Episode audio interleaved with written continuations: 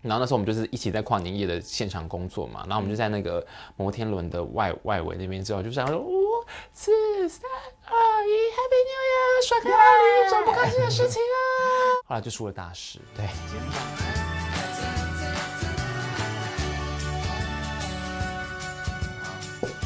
花开在欢迎收听娱乐扭蛋机。 哎、你反应很快，我先喝一口水。就是我刚出其不意的喊要开始录节目这件事情，你也是马上可以接招哎、 对啊，因为毕竟在你工在下在你下面工作了蛮久了。你这样讲很 A。今天呢，因为二零二零年已经过了一半了，对所以我邀请你来，想说来聊一下，说那个二零二零上半年的娱乐事件。好，嗯那我也要再次跟镜头前的观众朋友以及那个音频上的朋友们跟大家介绍，他今天来跟我们聊的是建堂。耶好，建堂其实就是我们在玩娱的工作那个小记者之一。对二零二零上半年的娱乐事件，三大娱乐事件，对其实前特别三名嗯前三名，我们聊我们在录这集的时候，平常我们都会蕊这个访纲，对，可是我特别跟你讲说，我们不要不蕊，要，我们真的没有蕊过，我们真的没有访，我们真的没有拉访纲，我们也不讨论，嗯对，就想说我们来看看我们彼此的想法会不会一样。嗯，好，那我们不如这样好了，我们就是从第三名开始讲起。好那我们讲第三名的时候，我们就一起讲第三名是什么这样子。好，你已等经一有下，想我好先顺顺，我再确认一下我的前三名哦。嗯，好，OK 了，好，那从第三名开始讲起了。好，好，那三二一讲哦。好，娱乐事件，二零二零上半年娱乐事件第三名，三二一，猪刘羊真恋。。你一开始就端出猪羊，好，我我有我有个原因，你先讲，你先讲好了。 呃，我选的是刘真老师的事件。嗯，对，因为其实我觉得不知道为什么讲着讲着有一点鼻酸。嗯，对，因为我觉得其实刘真老师算是走的有一点算突然。对他其实就是去检查嘛，那就检查出他的心脏需要就是开刀，就是很例行的一个感觉，就是哦有问题。那现在医疗资源这么发达，所以就是去去做手术，结果没想到却因为做这个手术，然后后续一连串的一连串的发生这些事情，然后就离开了。因为其实我觉得这个对不管是对观众或者是对我们娱乐圈的同业来说，都是蛮震撼的事情。其实刘真老师的这个新闻事件，我把它排在我第二名。那我要讲一下原因，是因为我觉得，我觉得生命这件事情好像比较重要，对所以我才会把猪羊恋的排行放在第三。嗯嗯，因为这件事情是一个蛮大、蛮受瞩目的八卦事件，没错。可是我觉得，嗯，毕竟一个生命，生命消失了，对，所以我我会把刘真老师的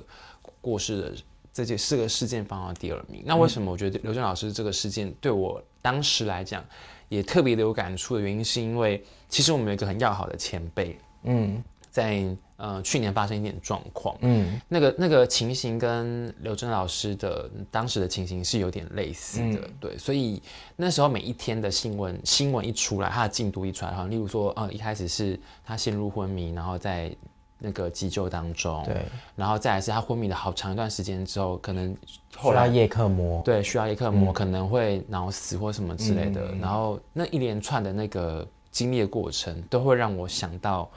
跟我们很要好的那个前辈这样嗯子，所以其实那时候我是蛮难过的，嗯，就那个心情是蛮难过的，所以那时候尤其是看，例如说像宪哥那时候不是有出来开记者会嘛，对然后就讲到说啊，小他们家小朋友啊，啊，或者是讲到兴隆大哥这些，我都觉得蛮蛮舍不得的。嗯跳回来讲，我刚刚讲的第三名就是那个猪猪羊羊恋嗯恋这件事情，这件事情真的是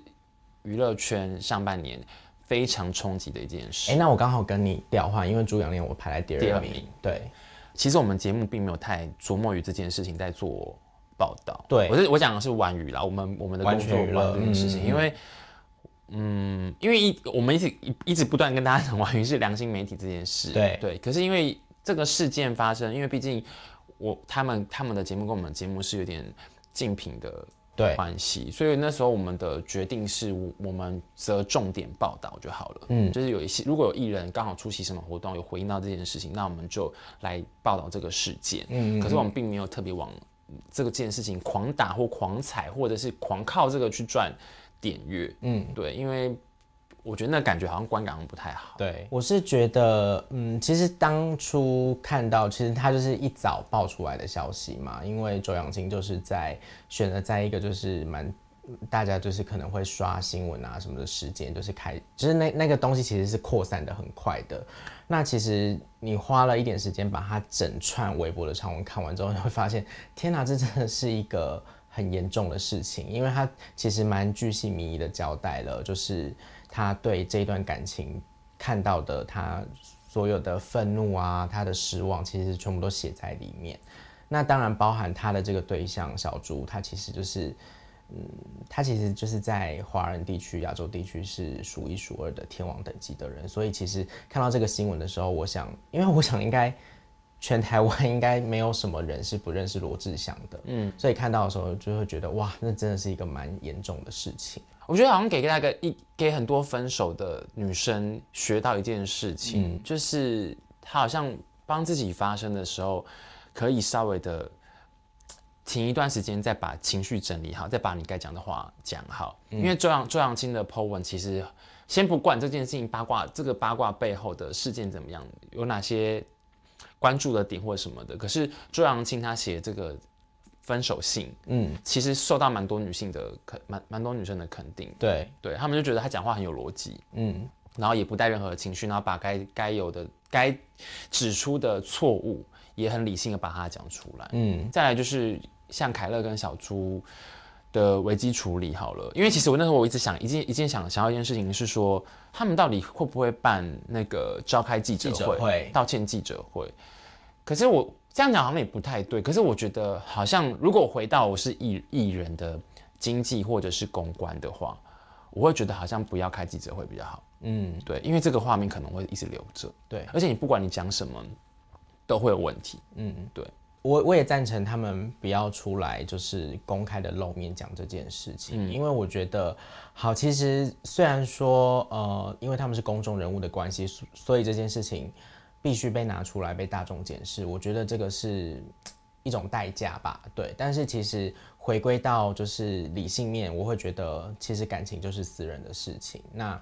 其实周扬青也是因为大家很多人认识他，不然其实如果。你想想，如果我是我们身边的一个朋友，他可能发生了感情的问题，他把呃他的另外一半男友的这些错误全部都写在社群上面，即便他是公开的，可能也不会有那么多人去 care。嗯，我觉得就是因为他们是公众人物的关系，所以需要接受大众的批判。但是回归到就是私人，就是他们，因为这其实也算是感情的东西，算是他们的个人隐私。那我觉得。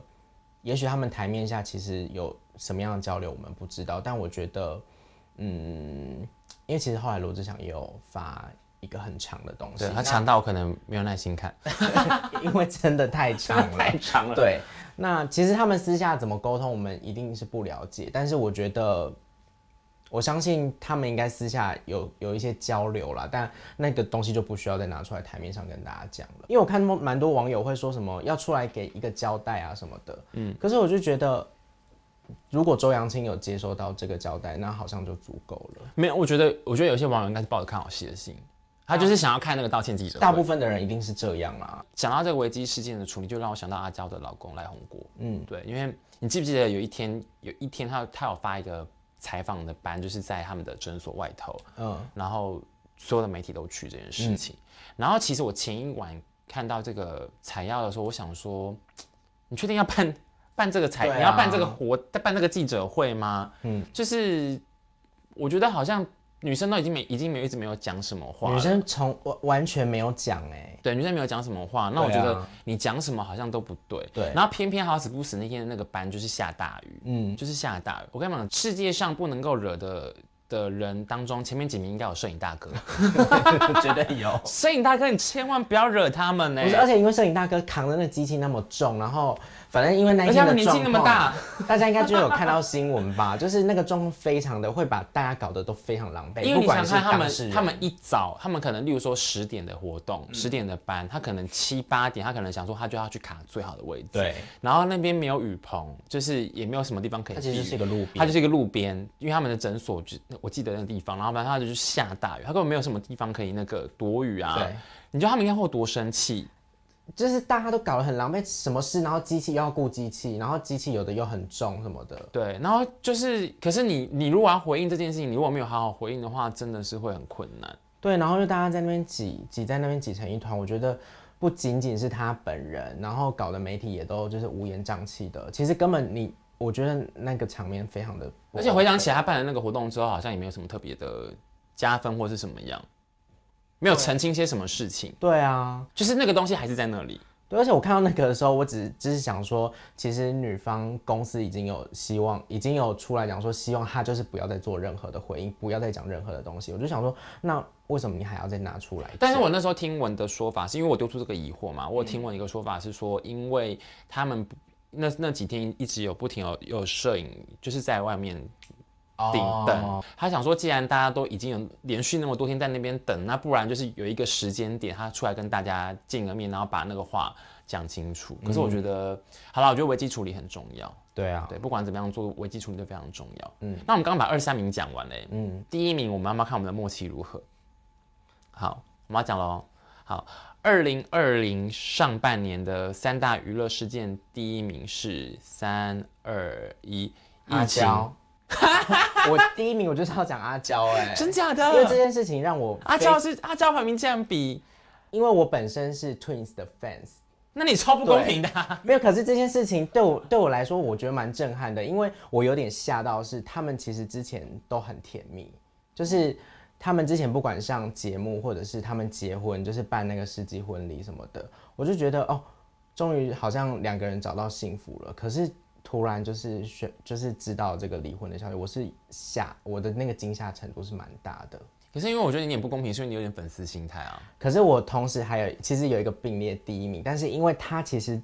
跟娱乐事件比较没有绝对的关系，但是其实这个事情也是蛮严重的事情，就是韩国的 N 号房事件。啊，这个很严重哎、其实这个是我我这两个是有点在抉择，但阿娇就是带点私心，就是因为我是粉丝，这是我们标题不是台湾娱乐圈，我们讲台湾娱乐圈吗？我们不是说娱乐圈的有没有，我们有 所以我在们是世界娱乐。圈，就是。我是就是世界就是娱广广泛的啦，世界娱乐 圈对前三，那那我们的排名很很狭 隘耶，也不管什么其他那些欧欧美名人。我是还有想到就是 N 号房事件，哦虽然它跟娱乐圈，可是因为它其实里面有一些受害的人，就是因为其实后续他当然不可能详细的去讲说有谁受害，可是因为之前看到一些报道里面有写说，可能有一些是名人练名人练习生之类的，而且在韩国如果发生这这件事情的话，应该算是真的很严重，非非常的严重欸哎、因为他们的道德观很强烈，对不对？。对，但是我觉得我第一名疫情，比较是真的比较冲击大家吧，嗯，疫情，对，因为那时候年初前其实就开始有疫情的状况发生嘛，嗯嗯嗯，可是大家都没有想过说会这么的滚雪球般越来越大，对，然后你看相继还有人离世，你看那个志村健也也过世了，嗯然后很多的活动跟演唱会都已经取消，我觉得这整个上半年几乎是笼罩在这个疫情之下。对啊，我好像从入行之后没有那么久没踏进小巨蛋过，嗯，然后有很多的那个演唱会跟活动全部都取全部取消，全部都取消。嗯然后我记得我身边很多人都问我说：“哎、那你们这样子，你们工作会不会比较闲？”然后我就说：“呃，没有哎、没有因为我们的那个流量还是要扛着。”对，就是你一样要做出那个流量，但是 的确娱乐活动减少了。对，那你因为因为你没有那些演唱会可以采访啊，或者是那些班可以跑，就是娱乐班可以跑，可是你要想办法把新闻给生出来，对，因为上头并不会因为你们疫情关系，所以把标准给降低。对，对，这样子这样这段希望不要给主管听到。没有啦，也是希望主管知道说，我们虽然疫情很艰辛，我们还是很努力的在鞭策自己。嗯，对。其实我觉得对我来讲，我那天就把那个题目列出来之后啊，我我是觉得二零二零的上半年其实好像没有那么开心。嗯，就是有一种被乌云笼罩笼罩的感觉。那让我也想到二零一九那年跨年夜，本来以为一切黑暗都过了，没想到是另一个黑暗的来临。 我觉得可以大概讲一下，大概轻微的一点事件，就是因为二零一九年我本身我就光我自己本身就出了三三次的车祸，车祸嗯对，三次的车祸，就是、就是摔车的车祸这样子对。然后那时候我们就是一起在跨年夜的现场工作嘛，然后我们就在那个摩天轮的外外围那边之后，就想说，哇，哦四三二一，Happy New Year！刷开哪里？找不开心的事情啊！就好像新的一年来了，迎对，我来们了还新一气见象，就觉得好像有新的空气这样子，对那个迎面而来这样子。然后也想说太好好了，了等一下台上的表演慢慢的进进入入尾声，我们终可于以可以结束完成这场跨年的对，因为晚会了。因为我们其实跨年后我们蛮紧绷的。对对，我们说太好了，我们可以好好的迎接那个接下来要放假啊，什么什么什么之类的。，对后来就出了大事。对，节目上节在那个那场节目上面有出了一点大事。对啊，聪明的观众朋友应该自己就会联想到发生什么事情，我就不多说。，对，嗯算是蛮可怕的。蛮可怕的事情，真的超可怕的事情，这样子。所以我想说，天哪、从那时候开始到现在，真的好多不开心的事情。对啊，希望很多不开心就到到这一个，诶因为最近刚好我们在录节目的这这个当下，其实呃，就我们台湾地区来说，其实疫情是有比较舒缓的对的状况，所以我觉得就是也就是一种希望，就希望借由疫情舒缓，然后也可以让我们的生活再回温。嗯，而且我觉得像我自己很喜欢，可能什么一月一号啊，或者是什么农历年哦，你是爱，过节的人农历年假我超爱过节的，而且我超爱那个就是怎么讲啊，一个新的开始，嗯，我就想说今年新新的开始，或者是每个月新的开始，我就想说这个月我要干嘛干嘛干嘛干嘛，或者是我这年要干嘛干嘛。我觉得半年这个时间也可以刚好可以检视下半年你有什么需要调整的，你有想要做什么事情赶快完成，让你的二零二零年更丰富这样子。你要不要丢一个愿望，或二零二零年你要做什么事情？下半年下半年哦，嗯，怎么办？临太临时了，我们真的没蕊过。你先讲好 了，我想可能 应该是谈恋爱吧， 谈恋爱哦，超没用，我没有谈恋爱，谈恋爱。谈恋爱，谈恋爱，我好像没有那么积极的，就是觉得可以把它当成一个愿望，但是我是希望下半年我自己，因为我觉得我有太多想做的事情，就包含我们在就是经营这个 podcast 这一件事情啊，我是希望我可以再妥善一点运用我的时间，因为时间其实就是固定一天二十四个小时，那我要再怎么样去妥善运用这个时间？其实你已经蛮忙的啊、所以我就希望我可以妥善的运用，就是我可以兼顾，就是做很多我想做的事情，然后工作也把它处理好，然后我还可以经营我的休闲时间，这样。我我觉得我蛮佩服，蛮我我蛮佩服我自己，真的是把时间榨干的使用。对啊，对，因为你知道，像我们现在在录这个节目，是我们已经工作了一整天之后，对，可能已经现在已经是半夜了，对然啊后我们还用自己的时间在做这件事情。对,、好了，感谢就你。是一股热情啦。对对希望那个我们的节目可以成功的做起来。对啊，那也希望你就是下半年真的可以找到适合你的另一好了，半。我刚开玩笑，我不要希望 podcast 做起来了。 不是因为好，那我趁机分享一下，因为我觉得我好不容易找到了一个我觉得我可以做跟我想做的事情。嗯，对，我在试播集的时候聊到这件事，就是说，其实我一直想做自媒体这件事情，已经想了好久的时间。嗯，可是我真的找不到我要做什么，因为我不想要跟风的去做那些事情。对就是什么什么什么挑战啊，或者什么什么吃播啊，我没有说那些不好，可是我我觉得那就是是好你的你的个人想法里面，对于这些东西，你是其实你是想要经营别的的。对我，我我觉得好像不适合做这件事情，我自己做起来会有一点点不习惯，矮有点矮油这样子。然后我后来是真的觉得，我做这个方式好像是最贴近的，就是用聊天的方式，然后没有负担的跟大家好好的聊，然后而且从娱乐事件做开头，又很符合我的工作跟我的就是我的专业这样子，然后再去去聊到跟现在听众跟观众也有相关的事情。嗯这一期让我觉得很舒服。好，因为我现在也不知道到时候看的时候点阅率或者是收听率是怎么样，有可能我现在就是大放厥词。